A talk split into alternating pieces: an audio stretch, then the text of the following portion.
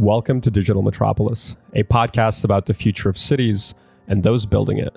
We talk to cutting edge leaders in urban planning, technology, and policy in order to understand the evolving implications of the space we inhabit. Tune in each week to learn about how digitized property, urban technology, and artificial intelligence will transform the way you buy, work, move, and imagine. My name is Roman Shemakov, and you're listening to the Taiwan Report.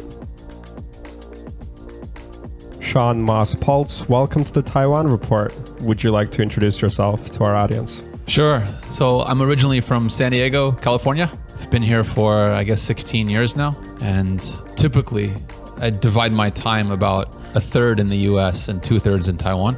But since COVID, since February, I haven't gotten on a plane once, which is quite rare for me.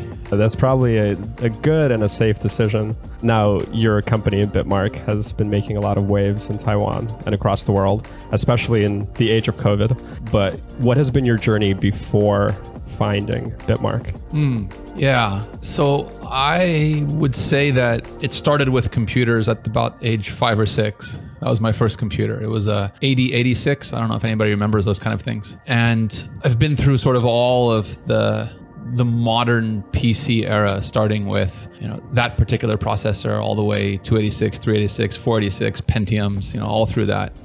Kind of having some deep interests in both programming and also design, these two.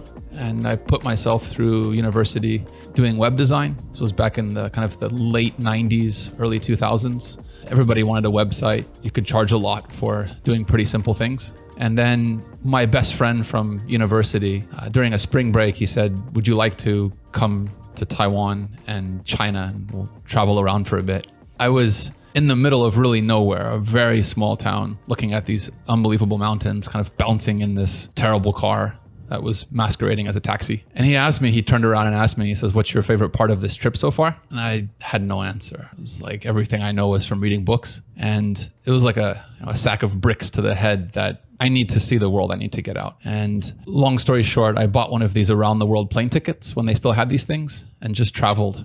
You could pick a hemisphere, north or south, and then as long as you kept going in the same direction, you can't go backwards. You can keep traveling as many cities as you want. So I liked Barcelona and I liked Taipei, and I figured that well, because I'm more into technology, that's always been my thing. That I should probably come to Taipei.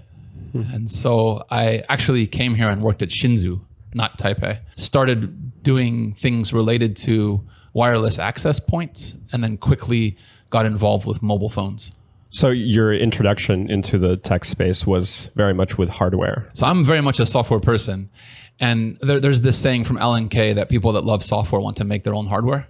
Mm-hmm. And so I always wanted to do hardware, and I thought that this was my chance to learn hardware, to come to Asia, to learn supply chain, to learn how uh, consumer electronics are made. And so that's really the reason why I ultimately decided to stay here for so long is because I do believe that that you need to bring the hardware and the software together and you have to understand both. Mm-hmm. So I really learned the hard way that I suck at hardware and I should stick with software. but learning hardware changed my perspective on software really fundamentally. Interesting. In what way? I don't think it's possible to understand things like machine learning or Bitcoin or any of these really foundational trends going on now if you don't understand how the software and hardware are coming together and how we have increasingly specialized hardware for doing things that software is slow to do. And when you get this specialized hardware, for example, these GPUs, that what they enable. And to be able to be flexible in your mind of okay this is what software can do and this is what hardware can do.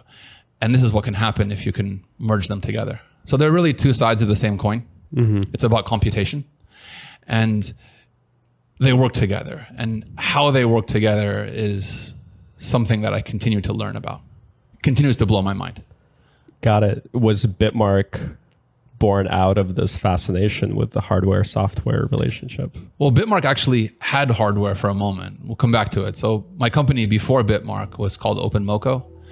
And this was after we, so after I came here, I worked on the protocol stack for mobile phones. These were very simple phones, they called them feature phones. We decided to develop our own protocol stack from scratch instead of spending, I think it was like something $2 million US to license a protocol stack from Japan. Mm-hmm. And by the time we finished developing the protocol stack, we were already like two years behind schedule. It didn't really work. Like the, the packets kept dropping and the calls kept failing, and we could never really figure out why. So it was a disaster in that we shipped all of these units, uh, forgot how many millions of units, and the suppliers just pushed them all back because they're like, this is not stable, it doesn't work.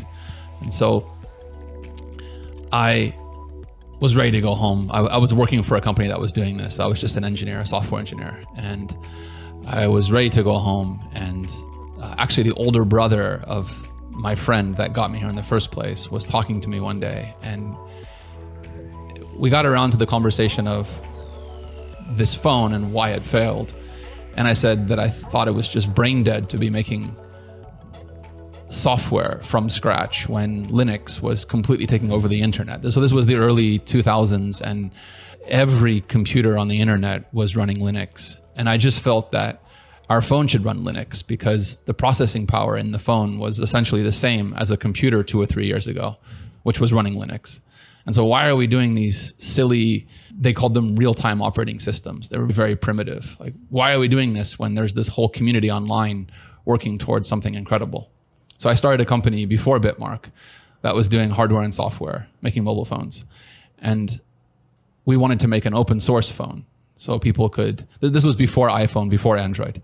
So people could put whatever they wanted to on their phone. If you can kind of think back, uh, I don't know how old you are, but if you could think back to the Nokia days when if you wanted to get a phone to do new things, you had to buy a new phone. There was no software you could download. You can't change your phone at which point do you transition from designing open software hardware to working on data provenance and yeah. you know securing your existence online. Sure. So i think it was about 2010 or 11 that i had to shut down the company openmoko that was like a really painful time in my life. And i to be honest i was quite lost. I didn't know what to do next.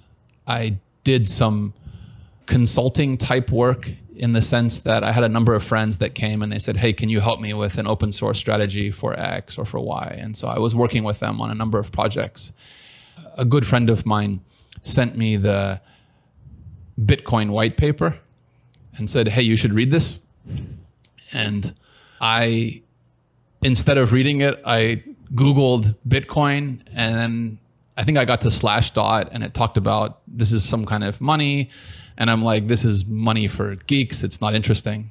Four or five months later, I met up with him again and he said, Did you read the white paper? And I said, Nah, I just Googled it. I wasn't really interested.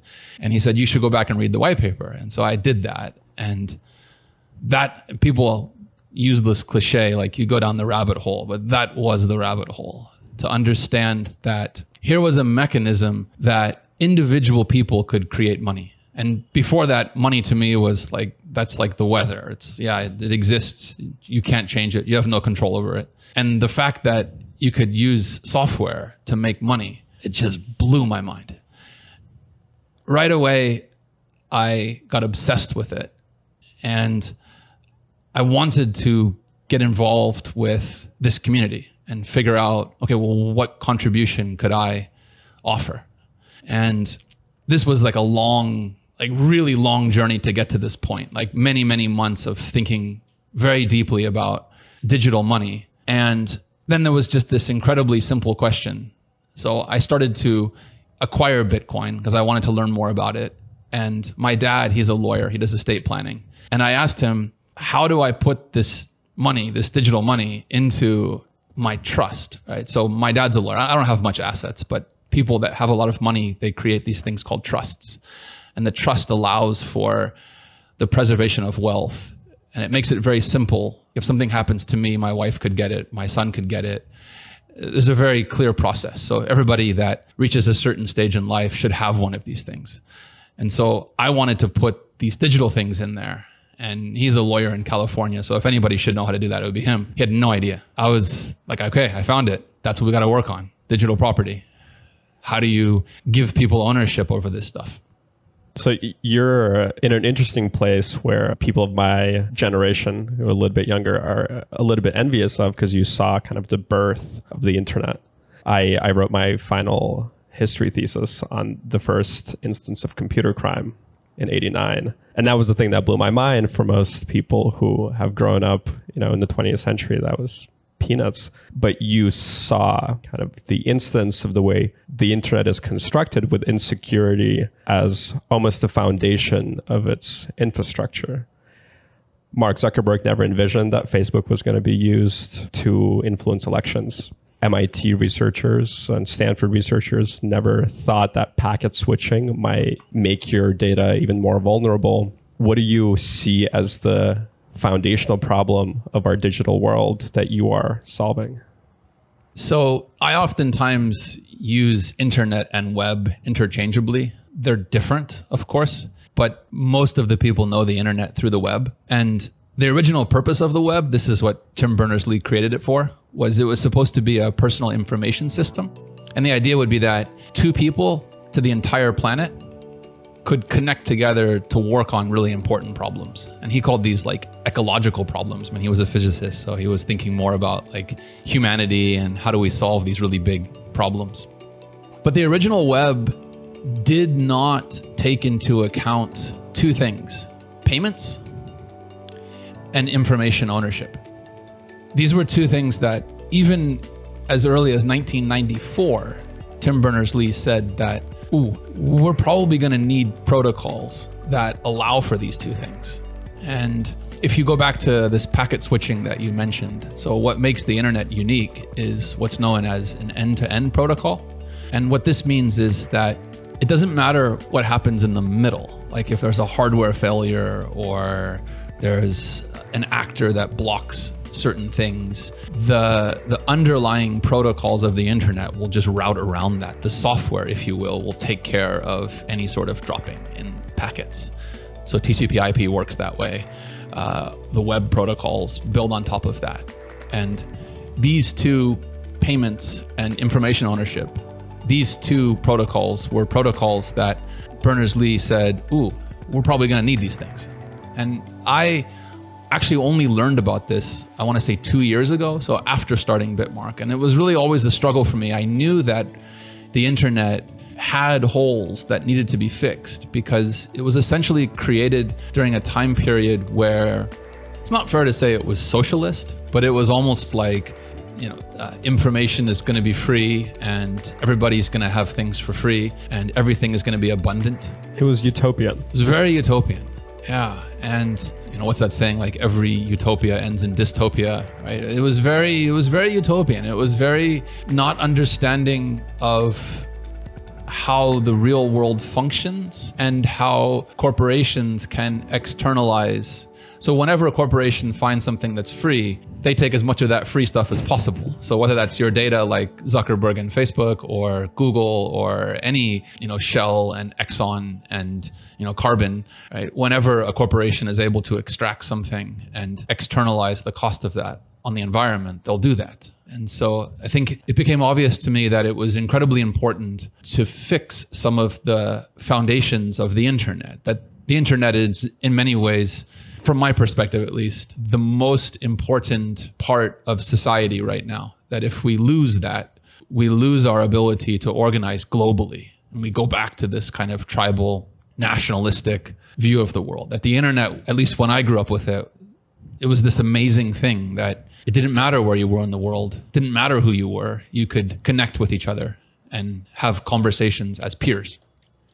Do you think the internet now has escaped those kind of wild, wild west days where it was a lot easier. There was a lot more diversity in websites and access and the kind of populations that exist on the internet rather than just having Instagram or Google and these few top services that dominate most of your attention span on the web.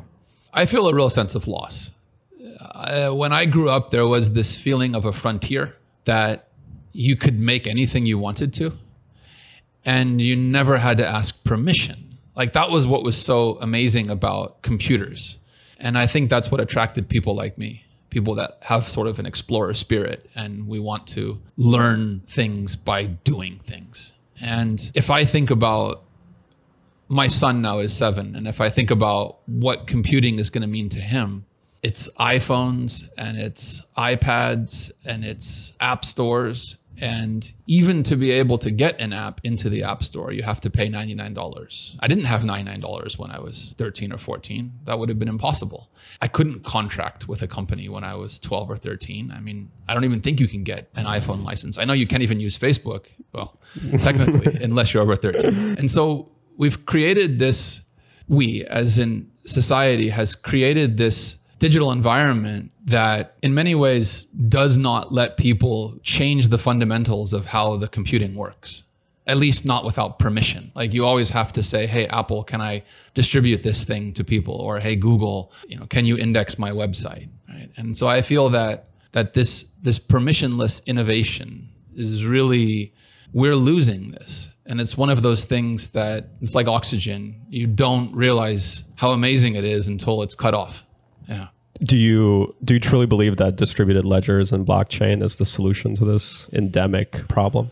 Well, it plays an important role. So I think actually to understand what role it plays, it's very important not to oversell what blockchain can do. So essentially, like what is a blockchain? It's an algorithm for allowing uh, individuals or allowing just actors to arrive at a state. Maybe back up for a moment. So, the original problem with the internet was that these protocols they didn't have what's known as state. And so what that means is if you wanted to record hey what's going on so you could come back to it at a later time. They couldn't do it. Like you needed some server to store that information. Then you're no longer in this distributed system. You're in a system where if you want the information you have to go to some central server so you no longer have this end to end system. You have a system where it's sort of end to end, but you have intermediaries that are required to store the state. So things like payment, for example, with digital money would be impossible because, well, impossible to do end to end because the protocol can't store the state. This is really fundamental. So, what a blockchain enabled was the storing of state. And that state could be who has what money. That state could be, for example, the, the stack of a computer program the ways that people fixed this was with cookies, right? So the web used cookies to store state. And you probably know all the issues with cookies and advertising and third party tracking and all of that kind of thing. And so so we needed a way to store state without relying upon third parties. And that's really what the invention of blockchain is, is it's a way to record it's almost like an accounting system. It's really that boring, but it's a way to record who has what without a central authority that maintains that. And that's ridiculously important. But it's only important insofar as you need a way to record state without relying upon uh, centralized intermediaries, yeah. which I felt the internet needed that because of what's happening how you know the instagrams the facebooks they are centralizing more and more of the communications of what's going on like everything is becoming centralized with them and the only way you can decentralize that is if you have a mechanism to store state. Anyways, it's kind of a long winded way of saying it. I'm not sure if I got your question or not. No, you answered it perfectly because I think, despite how boring it sounds, accounting principle is totally what blockchain is. But you've expanded it a little bit beyond just accounting, right? You yeah. you have a few solutions and a few projects. Can you talk about the specific aspects that you're, you're fascinated by? Yeah, you bet. So, the way that we were looking at this is what parts of the foundation of the internet could benefit from decentralization. And so going back to Berners Lee, originally he mentioned payments, which of course, I mean, that, that was Bitcoin, right? That's what's so fantastic about Bitcoin is it really is money for the internet. And we felt that that this data was the next major asset class. It became clear to me, this was 2012, 13, that digital assets are where the next generation are going to have their wealth there's this I forgot what it's called. There's some kind of like funny Wikipedia where they have different definitions that are sort of slang stuff. And there was this joke that the only uh, type of property that millennials are going to have is going to be these sort of virtual homes and you know um, Second Life and these kind of things, right? And so so this idea of a digital asset and data and knowing who owns it, being able to record who owns it, being able to record where it came from, what rights were attached to it. this instantly felt very foundational. Just like Bitcoin, just like money for the internet, we felt that you would need to have you would need to have some way of attaching a provenance to certain pieces of data or information on the internet. Otherwise, you lose it. You don't know where it came from. You, can make infinite copies. That's what a computer does. And so, therefore, you need these central authorities to control the records so you know who has what record. And that was the part that we're like, okay, we have to decentralize that. Can you talk about the projects you're currently working on? I know there are multiple with Berkeley, there is some with Pfizer. Yeah. Um, you're doing uh, work with artists, Yeah. peer tracking. So, what we did was we spent about two years to come up with a way to store provenance of something digital in a way that could be what we felt with a high degree of confidence that this could stay decentralized. Once we came up with the technology, okay, well, who needs this? And you know, what's what's the entry point? What's the beachhead? And so this became sort of uh, an experiment can we come up with, let's say, half a dozen different, what you would call verticals, different industries that record value or record provenance? And could we, could we pitch them that, hey, you should do this in a decentralized way? So I spent at least a year, probably more like two years, talking to everyone from Sotheby's for art to customs and border agents, you know, for packages coming into countries. And the first one that we realized we could have an immediate impact on was in music. And so music, we we kicked off a project with KKBox. They're like the Spotify of Asia. And this project was, well, so when you make a song, multiple people share in the copyright. And the copyright might exist in multiple countries. So you have this incredibly complicated accounting problem of what's the ownership of the song. And you actually have two copyrights. There's a performance copyright and then there's a song copyright to the lyrics. So you have these two copyrights, maybe in many different countries, held by many different people, including labels and intermediaries. And you want to pay a royalty on this. And this is like one of the excruciating pain points in the music industry. You know, Spotify keeps getting sued for this. They want to give the artist the money, but there's all these intermediaries that take their cut. So in the West, it takes 12 to 16 months on average for an artist to get their check. In Asia, it's faster, six to eight months but still, like if you thought about if you got your salary check every six to eight months, you'd be pretty pissed. So we worked with KKBox and a bank to record those rights on a blockchain, our blockchain, such that both parties, so the artist and the streaming platform, would be able to directly audit that record. And if they were okay with it, they would sign off on it and the bank would just wire the money. So, you know, going from uh, six to eight months in Asia, the artists get a check each month. So that was sort of the first project where I was like, ooh, this, this is going to be, this is going to be big. That is, that is fascinating. And it has been big. It's been extremely slow. So we got in the beginning, we made a lot of progress and then we hit a wall and the wall was the people that record these rights now didn't feel comfortable losing control over the recording of those rights. So, so the labels are the ones that hold these rights and the labels have Excel spreadsheets and lawyers that are holding these rights. And essentially we said, Hey, put this on a distributed ledger. So you don't have to trust Bitmark. You don't have to trust KKBox. Put this on this ledger. If they're ever changed, everybody can verify it. And that was just a huge ask. They felt that, well, why should we do this? We have control. So we were able to get the indie people on board very fast. They loved it. But the major copyright holders, we weren't able to get them on. Is this an extended problem in much of the large institutionally powerful world where the organizations that hold the control of the data or the property or whatever identity you have will never want to give it up. I think so. I think that you have to look for something that's new, something that the current system has no ability to support, and you start there. So if I was to go back and do it again, I could have saved a lot of time because I could have realized that, okay, we're not going to change the incumbents. But if we can find something that's in that industry that nobody can actually solve right now, and if we can solve that first, then we can develop the trust in all the parties. And later on, we can flip the system. But we can't go directly at the incumbents. It doesn't work. Yeah. Is it almost more useful to apply this form of decentralized institutionalization in places where these institutions don't exist? So uh, I'm sure you've heard of cases in Brazil where blockchain has been used to back up your your property rights. So a local municipal agency can't, you know, erase a line on a spreadsheet and suddenly you lose control of your house. Much of Southeast Asia, Africa, parts of Eastern Europe. Absolutely. What you need is at a minimum you need two people that are willing to transact and that are willing to trust that this technology actually is going to record their rights. And as long as you have that, you can get started. If it requires an institution to adopt it, then it'll take a very long time because the institution has this sort of momentum. And every time they see something that's different than what they've been used to, it's just it's very hard for them to adopt it.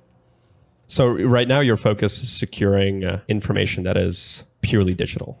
Yes, absolutely. Do you ever seeing it boomerang back and using the infrastructure that you have built to secure real physical assets, things from the the homes that you own or the marriage contracts that you have to everything in between? That's the ultimate legacy system. So only if we absolutely win in the digital environment will there be the chance of flipping the physical environment. So yes, in my in my dream of the world that you can authenticate anything, whether it's in the you know whether it's bits or atoms, it doesn't matter. We even came up with methods of I said earlier that we did some hardware, but we even came up with methods of being able to fingerprint any non-homogeneous material, so leather, paper, you know, you name it, we could create a unique identifier for it. But we we quickly realized that that's a much more difficult problem than going after digital things which don't have rights, don't have property rights, uh, that don't have uh, legacy infrastructure. And if we could show that this technology is valuable for that, valuable as in lower cost, more secure, then it would gradually get adopted through everything. So if going back to the physical world is the long-term plan of Bitmark, and uh, focusing on music as the, the past experience of Bitmark. What is your uh, vision for the near future? Well, I actually think that the physical world and the digital world, these are merging, and it's no longer clear how these progress to me. I feel like they're becoming more and more entangled. So when we started, we were looking at digital things that you could, in many ways, say, well, this is just IP, it's intellectual property, it looks like copyright.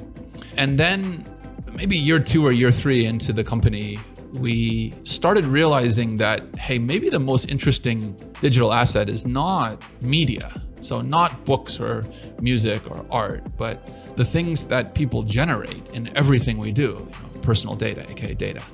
And we started looking into okay, what are the rights to this? Like, could you copyright data? Could you patent data? Could you trademark data? And the answer is, in most cases, no. So, what what rights do individuals have to this? And it's almost like dividing by zero. It's just undefined. Like you don't know what it is. It's like infinity or or zero. Like it's you know you don't have any rights at all, or you have infinite rights depending upon which country you're in. That became the focus, and we felt that wow, that's where we can really have an impact.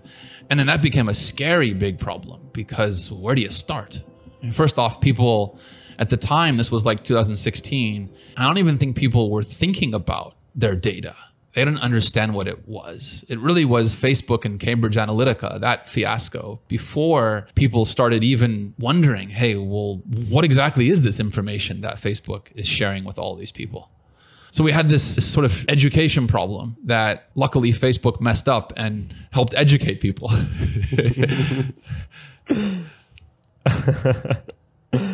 I shouldn't say luckily because it's terrible. What they're doing is destroying the internet. Like they're destroying the place I love, but uh, they gave us a lot of help at the same time. Yeah. We shouldn't waste a crisis. You should not waste a crisis.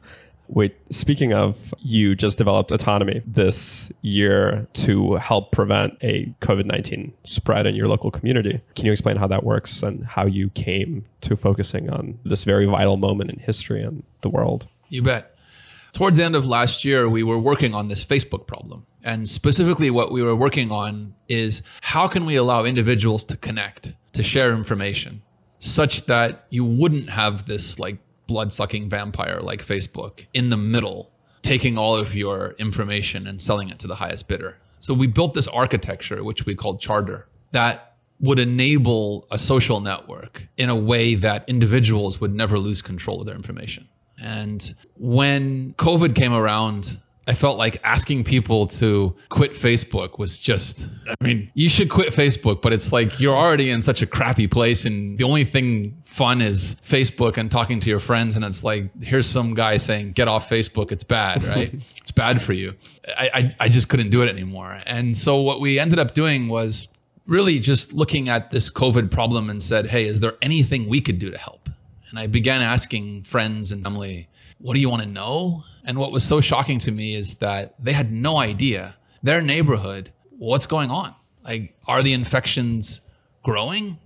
Are more people or less people getting infected? Like, what? It would almost be like weather before you had sort of city specific weather. Like, can you imagine if you could only get Taiwan weather, you couldn't get like Taipei City weather? Or any city for that matter. It would be very strange. Like, what, what do you do? And so we felt that if we could allow people to pool data at the neighborhood level, that we could create a public health forecasting service very similar in spirit, at least, to the way weather can be forecasted. That if we could let people volunteer this information, that would be enough to begin to verify or validate. So the government would release numbers and when people in your neighborhood would be sharing symptoms in a privacy preserving way, you could get this really interesting feedback loop. And both individuals and governments could make better decisions because they would, they would be able to sort of forecast what's going on. And this used that same underlying architecture we were working for Facebook data because the idea would be that people could group together, communicate, share information. And what's actually being shared is, is data that potentially is quite sensitive and you want to make sure it stays safe. But the data is only valuable because you're sharing it with people. So how do you do that? So it was really a, it was really an interesting problem set, matched right up to what we care the most about, which is helping people have rights in the digital environment, and that that led to uh, a number of projects with different institutions, and the most exciting of which was UC Berkeley which we were tasked with helping them to reopen campus. Could we use this technology to allow the school administrators and the city to make better decisions about reopening campus? Yeah. And I, I can trace the thread back. So Please. so please take us in a different direction for a bit. I think it will let them let the audience rest for a bit. Yeah. Yeah. When did I get off Facebook? You seem to be very pro data provenance and anti Facebook. When was your big leap off of major social media? Well, I still use Twitter. I stopped Facebook in 2008.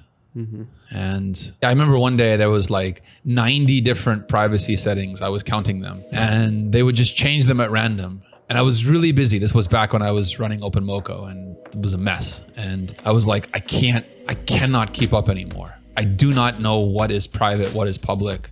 And I'm just like, forget it. And I deleted it. And I got off Instagram, I want to say 2000 and probably 18, something like that. But Twitter is my main vice. I, I really, I have a love hate with Twitter.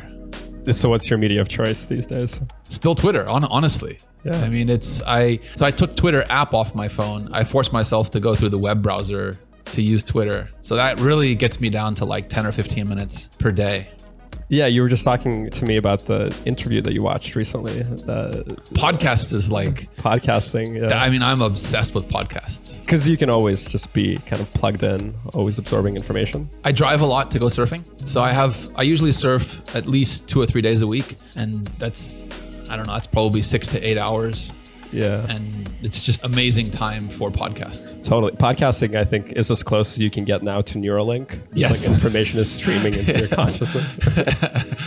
Totally. Uh, wait, tell me about this the Joe, The Joe Rogan, Rogan and one? Kanye West Yeah. interview that you've been fascinated by. Yeah, I was so fascinated by this. So uh, I, I also uh, like to wash dishes. That's sort of my, it's the one household chore that I love. And so I was washing dishes like I do every night. And Joe Rogan came on, like YouTube was playing, and Kanye. And I'm like, oh God, this is Kanye. And uh, I gave it 10 minutes because my hands were soapy, so I couldn't change it. And it was really hard to get to 10 minutes. And then at about 10 minutes, I realized that, oh my God, this is amazing. Like, this guy's incredible. And what he was doing was essentially like he would have 10 or 15 ideas that he would weave together and he would be riffing for five minutes. And Rogan would just let him talk. And then he would pull all five ideas together, almost like weaving a canvas, like a tapestry. And in the end, he would hit you with all five together, and you're just like, whoa, that was crazy. and I kept listening, and I was like, that was one of the most enjoyable podcasts I've heard in years. Yeah, yeah. You very brilliantly said that if you listen to it as a rap song, it, it's so much more pleasant. It really felt like it was lyrical. That if you think about it, like if you were to cut it off in the middle of those five minutes or seven minutes when he's going on and on and on, you'd be like, man, this guy's nuts. He's crazy. But if you let him finish, if you actually listen and you let him take you where you're going, like a song, like a journey, it's it was profound. Like I was like, yeah, I was speechless. I was blown away. Can you give us one idea that you took out from his riffing? So one of the questions Joe Rogan asked is, "What would your foreign policy be like?" And which was like, I mean, come on, this guy's going to tell you about foreign policy, and it was incredible. Like where he went with this. I don't know if I'd spoil it or not, but he was talking about how Trump and the North Korean dictator sort of understood each other and why they understood each other, and how he would make decisions, how he would run the military. And it was like he was weaving all these ideas together. And it was some of the most interesting foreign policy I've heard from anybody. And it's from, you know, Kanye, which is like, are you serious? Like, this is the person that can think that way? Which Yeah. I felt that I've really struggled as an American with this election. I mean, if I'm being honest, right? Like, I hate both of those people. They make me angry that that this is the best that America can put forth. And Kanye, and from that other direction, I was like, damn, like I'd vote for that guy. Like this is this is nuts. Like that's the kind of person that should be leading America. Completely different direction, but completely different direction that I would have ever thought that I would want to support. But I was like, man, this guy's brilliant. Like he's thinking on different wavelengths, different levels, and this might be really interesting. Yeah, This is great. It's, it's worth listening to, honestly. Kanye 2024. He There we go. At least one vote. Yeah. Yeah. this is good to know. Um, so I- I I think we could keep talking for hours and hours, but I, I want to ask you one last question Yes. before we, we sign off. You mentioned that there's a reading list at Ah, Bitmark. yeah. Can you talk about what you include on it and why? Yeah, you bet. I'll talk about four things. So first, of course, is uh, Satoshi's white paper that had the biggest impact on me, and that's really the reason why Bitmark started. Second is there's a book called "Let My People Go Surfing" by the founder of Patagonia, Yvon Chouinard, and the idea with that book is that if the waves are good, you go surf. So things happen in life, not like hey, you're going to get a haircut, you know, 10 p.m. on a Tuesday, but or 10 a.m. on Tuesday. But there are things that happen in life and you have to embrace them. You have to change the way you work, the way you think to, you know, Mother Nature sends waves at you. You can't say, hey, I'm going to go surf Tuesday at 10 a.m. It just doesn't work. Like there might or might not be waves. But if there's waves, you go. And if there's not waves, you work hard. And the way that he's used a company to create the change that he wants to see in the world, I just was absolutely, I mean, he's one of my all time heroes. There was another paper on cryptography. So it's an academic paper called The Moral Character of Cryptography. And it starts off by, and I'll paraphrase this, I wish I've remembered exactly what the quote was, but it starts off by saying that cryptography rearranges power. And if you think about what's going on here, that we've always relied upon military and weapons and kings as the source of power. But if you use encryption as an individual, you have more power than any military. It Doesn't matter, you know, if you turned all of the atoms in the universe into computronium, chomping away trying to break your encryption, you're not going to do it. And that book just, or this paper just was, I mean, it's incredible because I think most scientists, whether you're a computer science or physics science, you don't often think about the impact of your work in the real world. And this paper was like a cryptographer, which these guys, I mean, I've been to conferences of the top 500 and they don't talk at all about this stuff. Mm. But this guy wrote this paper on the moral character of cryptography, which is a huge impact. Final book, which fascinating book, is called The Mystery of Capital by a Peruvian economist, Hernando de Soto. And he basically went around to all of these developing nations and tried to understand how is it possible that they're still so poor?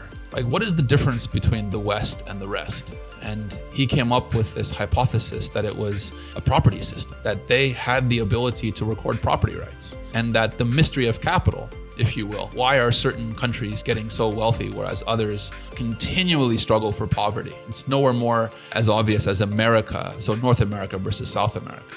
And his hypothesis, which had a huge impact on me, was that it was the property systems that are the the vehicles, if you will, that generate wealth. If you don't have property systems that people trust, you can't develop wealth. It just goes away. Yeah, so it's trust. It is. The, the fundamental kind of energy unit of, of society. It is. It really is. I mean, that's all money is. I mean, money is the most pure form of trust that we've ever created. Uh, these other things, property, these are more abstract in many ways than money. Mm-hmm. But it's so important because these are what help us to organize. Right? And so, you know, we we rely upon government to solve our problems. That can work in some cases, but I think the most optimistic part of blockchain, of these protocols, so these end to end protocol based systems, are that, well, the people can organize the way that we want to. And the moment you have that organizing ability, you're in some ways making institutions. And now you're talking about mechanisms of governance. So there's this really interesting possibility where we can begin to create communities that can govern themselves across the whole internet. To me, that feels very democratic. We don't need to rely upon politicians to solve these problems, which they obviously really struggle to solve. This is a fantastic note to end on. Sean, thank you so much for joining us today. My pleasure. Thank you so much for the time. This has been brought to you by the Taiwan Report. For more content like this, become our patron at report.tw. 啦，最喜欢我的台湾狗了。